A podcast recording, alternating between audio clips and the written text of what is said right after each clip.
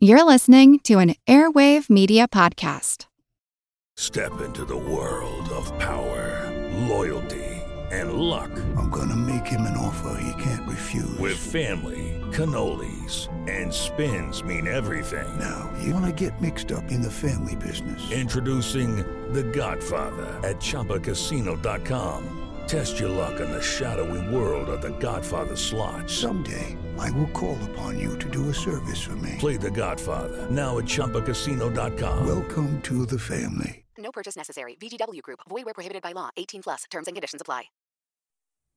Today's episode is brought to you by our supporters on Patreon, including our Commodore class. That's Commodore's Obvious, Misfit, Sean, DJ Jesus 72, Lee, David, Torso and Pinches, Matt, the Snarlin' Sea Dog, Hangman Strain, John, Sir Rancid Cheese, Shelby, Andrew, Axios, Vanderwood, Richard, Noah, Infamous Florida Man, Hartman, Skipper, The Sextant, Brian, Cap'n Crunch, Roger the Jolly, Vibrin, Artemis Killmeister, Keelhaul Chris, Carcos, Sean, Rotary Coast, MD, Seth, Ghost 750X, Lost Again, The Navigator, Vasios, Doc Lindsay, Pitlock, Ward, Workman, Chairboat, Gunsway Sally, Cannon Monkey, Rum Runner, Madam Anita Sparrow, Heifei, Bull, Vertigon, Rumgut, the Snarlin' Sea Dog, and Bootstraps Bailey.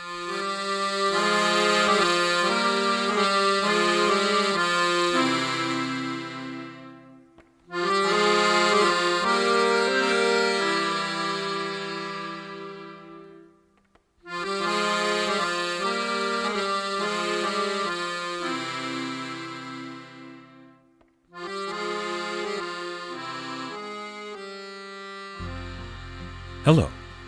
Welcome to the Pirate History Podcast. My name is Matt. Thank you for listening. A few weeks back, in episode 318, we began a look at the pirates of the brigantine Pelican. I got a bit distracted, though, with the piracies in Virginia. I did so because of Thomas Howard, the quartermaster under pirate captain John James. Here's the thing, though. Howard might not have been aboard that ship at all. I think he was, but it's possible he wasn't. And that's a theme we're going to return to a lot today. There's a whole lot of, well, I think this is what happened, but maybe not. This is thanks to the sources we're working from. If I were a self respecting historian writing a book, say, I wouldn't touch this story at all. So much of it is impossible to verify. Our sources just aren't great. See, this story does not end in a courtroom. There's no moment where you pull in the boatswain and the ship's carpenter into an admiralty court and ask them what happened, and they answer on the record, presumably truthfully. There's also no good archaeological data. Nobody's ever dug up any of their treasure or found ships that could verifiably be linked to these pirates. Instead, our primary source for most of this is Captain Charles Johnson in A General History of the Pirates, Volume 2. I've got a dozen other books that talk about these piracies, but clearly they're all working from Johnson's initial text. There are additions and subtractions in all of those other works, and sometimes there are contradictions, you know. One writer says this, another writer says that. You have to square the difference. But it all comes from a book, written probably by a variety of different authors who were commissioned to write different chapters under the pseudonym Captain Charles Johnson, who almost certainly had nothing to do with the Charles Johnson who wrote the original work. That is to say, a lot of this is, I hesitate to say fictional, or made up, or lies, but, you know, kinda. We don't know where the author got their information. We can hope they were an investigative journalist going down to the docks, finding pirates who knew what really happened. But that's probably not the case. As such, certain parts of this story are kind of glossed over. You're going to notice some of that today. We're moving very fast through years of piracy, mainly because we don't have much information about what they really did during those years. But as the story moves on, you're going to see fantastical scenes told in great detail, almost as if the author was right there on deck or was just trying to write a good story. With that in mind, though, I still think this story is worth telling, because the author, writing in the 1720s, knew very well that these pirates who did exist were a link between the pirates of the Round of the 1690s and the pirates that would come to inhabit the Bahamas in the 1710s. This is episode 326 Diversion. You'll recall back from episode 318 the good Captain Lovering, a New England privateer who sailed against the French in the region. He captured the 18 gun, 800 ton ship Pelican. Among his crew were the master, Robert Colley, the gunner, George Booth, the cooper, Joseph Wheeler, and the boatswain, Samuel Inless, and then we introduced a man who joined the crew late, named Nathaniel North, who eventually was elected quartermaster. Upon their return, Captain Lovering died of wounds sustained in battle in capturing the Pelican. There was a brief legal battle over the rights to the Pelican since it had originally been an English vessel captured by the French and then recaptured by these English privateers. The privateers were permitted to keep the ship, though, and they elected a new captain in the person of Robert Colley. The governor of Rhode Island, where they were based, issued a new commission on orders from the Admiralty that they were to sail for Jamaica and reinforce the island's defenses. He noted, though, after the Pelican set sail, that many of the men had stayed there in Providence. He asked some of these men why so many of them had decided to stick around, and they told him it was because of Robert Colley. They said Robert Colley wasn't going to sail for Jamaica, no. He was sailing for the Red Sea and a life of piracy. All of this happened back in about 1695 to 1696. But I'd like to begin today, in around 1700, with the life of a young man named John Bowen. John Bowen was born on the island of Barbados around 1680, and you'll often see him called a Creole, but in those old sources I'm not exactly sure what they mean by Creole. In the 1700s, a Creole was still a person of European extraction who was born in the For example, Napoleon Bonaparte's first wife, Josephine, she was Creole, born on Martinique and Creole at the time were almost uniformly white people. But today, Creole can refer to any number of ethno linguistic groups all around the world. For example, the people of Madagascar, who are descended from English pirates and local Malagasy, are a Creole people, but you know, they're mixed race. The reason I wonder about this is because a lot of pirates were born in the colonies, you know, Jamaica, Tortuga, that sort of thing, so there were a lot of Creole in the parlance of the times. And I wonder why such a big deal is made of it in regard to John Bowen. Regardless, though, he didn't spend too long on Barbados. When he was a young man, probably in his early teens, he moved to the province of Carolina. When war broke out, the Nine Years' War in 1688, he signed up aboard a king's ship, so, you know, probably a coastal war vessel for Carolina. And he served there as a petty officer. Now, let's turn our attention to another of the pirates I want to talk about today Thomas White. You're going to notice here that there are some similarities between the story of John Bowen and Thomas White. Thomas White was born in Plymouth in about 1680 his mother owned a public house there. So he would have grown up around seafaring men on shore leave enjoying a drink. when the war broke out, he too signed up on board a king's ship, where he served as a midshipman. And when the war ended, he sailed for Barbados, where Thomas White married a local woman, got a job on board a local merchantman, and started a family. When the war ended for John Bowen, he returned to Carolina, where he married a local woman, got a job on board a merchant ship, and started a family. These are very similar stories. It's surprising that they're so similar, but, you know, not impossible.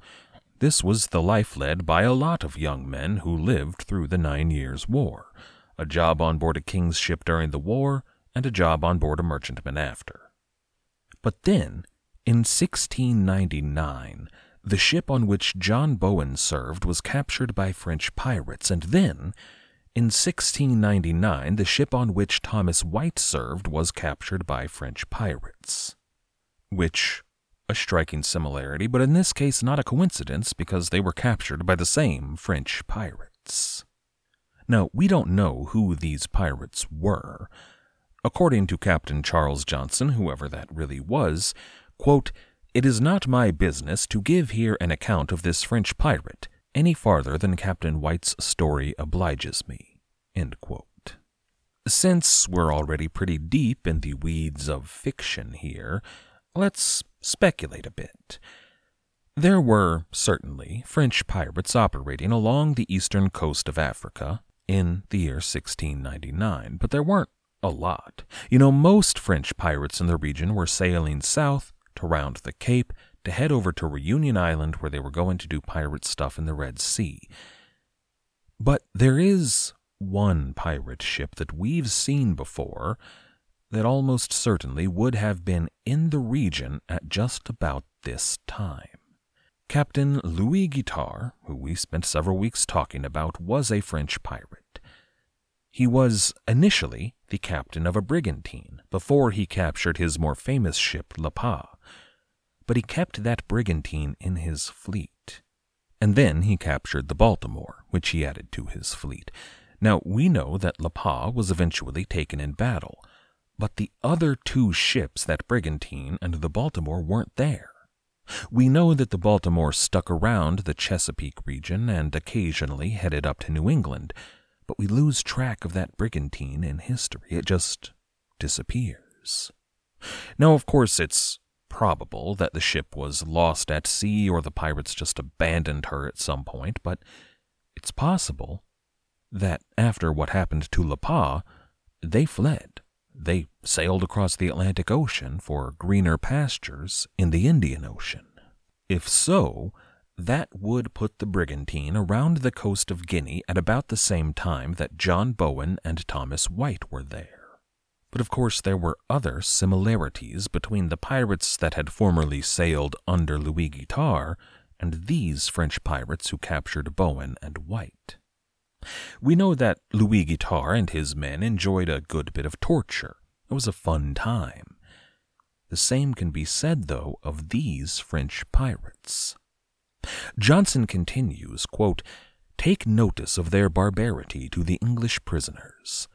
They would set them up as a butt or mark to shoot at, several of whom were thus murdered in cool blood by way of diversion.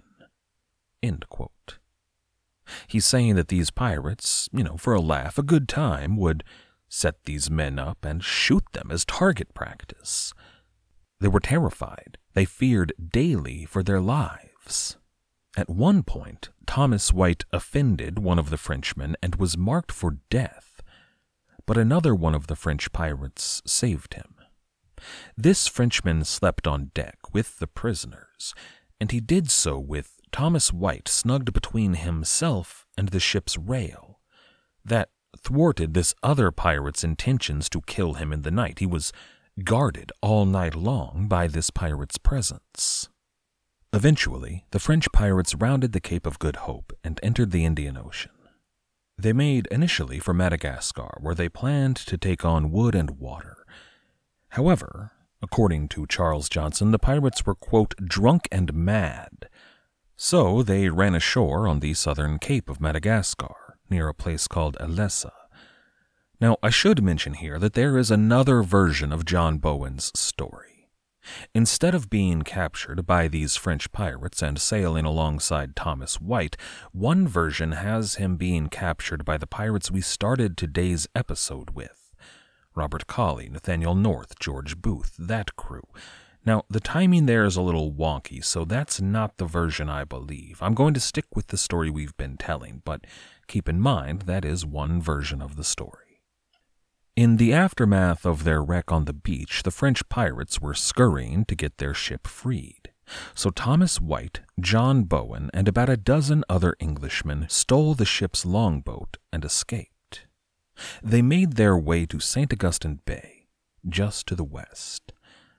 But when they arrived, if they were expecting the pirate haven that would be called Libertalia, they didn't find it. There weren't any Englishmen there at all. Things had changed since just a few months earlier, when Commodore Warren delivered that act of grace, the king's pardon. The pirates mostly cleared out, and those few that were left were gathered around St. Mary's Island, up to the northeast. That trading post that had been run by Adam Baldridge previously was under the management of a man named Edward Quelch, but now that the monopoly of the Royal Africa Company had been broken, the profit motive for all of those pirate adjacent merchants just wasn't there anymore. Baldridge had been a depot for supplies that the pirates needed, as well as luxury goods that the pirates wanted, as well as human beings intended for enslavement and all of the pirated goods that were sold by the pirates to him. He was making a ton of money off of his operation, but now, really all Edward Quelch was doing was selling the pirates supplies wood, water, food, that kind of thing, things that he could buy from the local Malagasy. If you wanted to fence your cargo to make a profit off of the goods you had stolen, you had to sail west. Usually, that meant Nassau as we will see.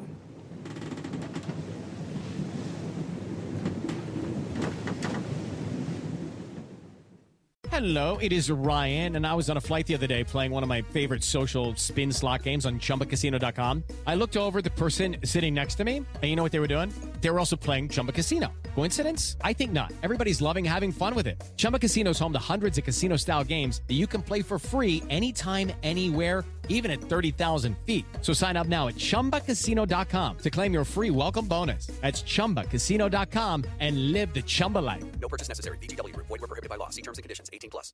Everybody shush! William Shatner has something to say. Kat and Jethro, box of oddities. What do you do when the woman you love dies?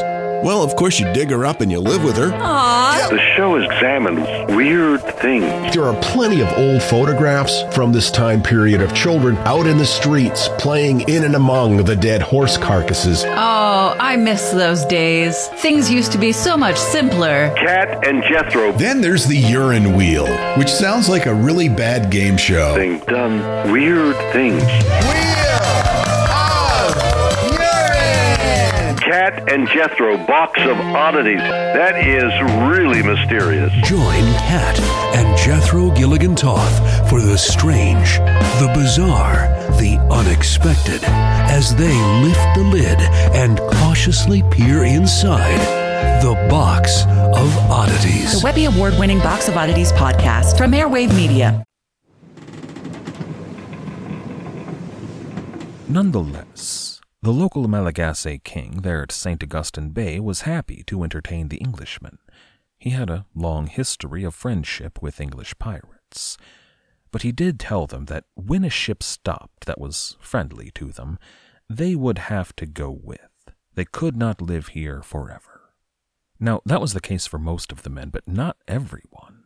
These English castaways stayed at St. Augustine Bay for fully 18 months, well into 1701. Some of the men in that time had married local women. They built homes and established farms and started having kids, and they stayed behind. But not Thomas White or John Bowen or a few of the others. While they were there, they lived mostly on the king's dime, but once a friendly ship happened along, they decided to leave. Eighteen months is no small time, though. You know, back in the mid 1690s, at the height of pirate activity on Madagascar, they would have been there maybe a couple of months. Now, a year and a half. When an English ship, a friendly English ship, finally did pass, it was a pirate. The captain was one William Reed. Now, you may remember that I mentioned William Reed as the pirate who could possibly have been Mary Reed's stepfather. The timing there is a little awkward, but it's possible that this William Reed was the man who married Mary's mother back in about 1685. Captain Reed accepted John Bowen, Thomas White, and the other newcomers with civility and grace. He was a polite man. He offered them a place on the crew if they wanted it, but if not, he would be happy to drop them off at home whenever his ship returned. They would have to work until then, but he wouldn't force them into piracy. But he was clear that was his business. His ship was the Alexander. Probably. Mm, maybe. Things get a bit confusing here. At least, I'm confused by them. See, the Alexander was the name of another pirate ship in the region at the same time. Remember John James, that pirate with a golden toothpick who ravaged the Chesapeake? Well, his ship was also called the Alexander. So, what's going on here? There are differing accounts, but here's what I think happened. After the Alexander, under Captain James, left the Chesapeake, she headed north to New York. There, John James harassed English shipping for a few weeks, and then Lord Bellomont returned to England. As soon as he arrived back home, he ordered a man of war to pursue this pirate and clear out his harbors. The Alexander, under John James, was forced to flee, and they had little to show for their time in New York. I think it's possible, likely even, that John James was called to stand for election. And when the pirates voted, they voted in William Reed. Notably, they did not elect the quartermaster of the Alexander, Thomas Howard. Now, we're pretty sure that Thomas Howard was the quartermaster, but again, accounts differ here. Some would have Thomas Howard on an entirely different ship. They would have him encountering John James at a later date. But I think that they were all on the same vessel, the Alexander, as it crossed the Atlantic into the Indian Ocean, which would put William Reed John James, Thomas Howard, Thomas White, and John Bowen all on the Alexander in early 1701. That's the version we are going to work from. It's the version that is told by David F. Marley, Donald G. Shomette, and a few others who cover this era. Keep in mind, though, that some sources say otherwise. Captain Reed, though, regardless, needed more men in his crew.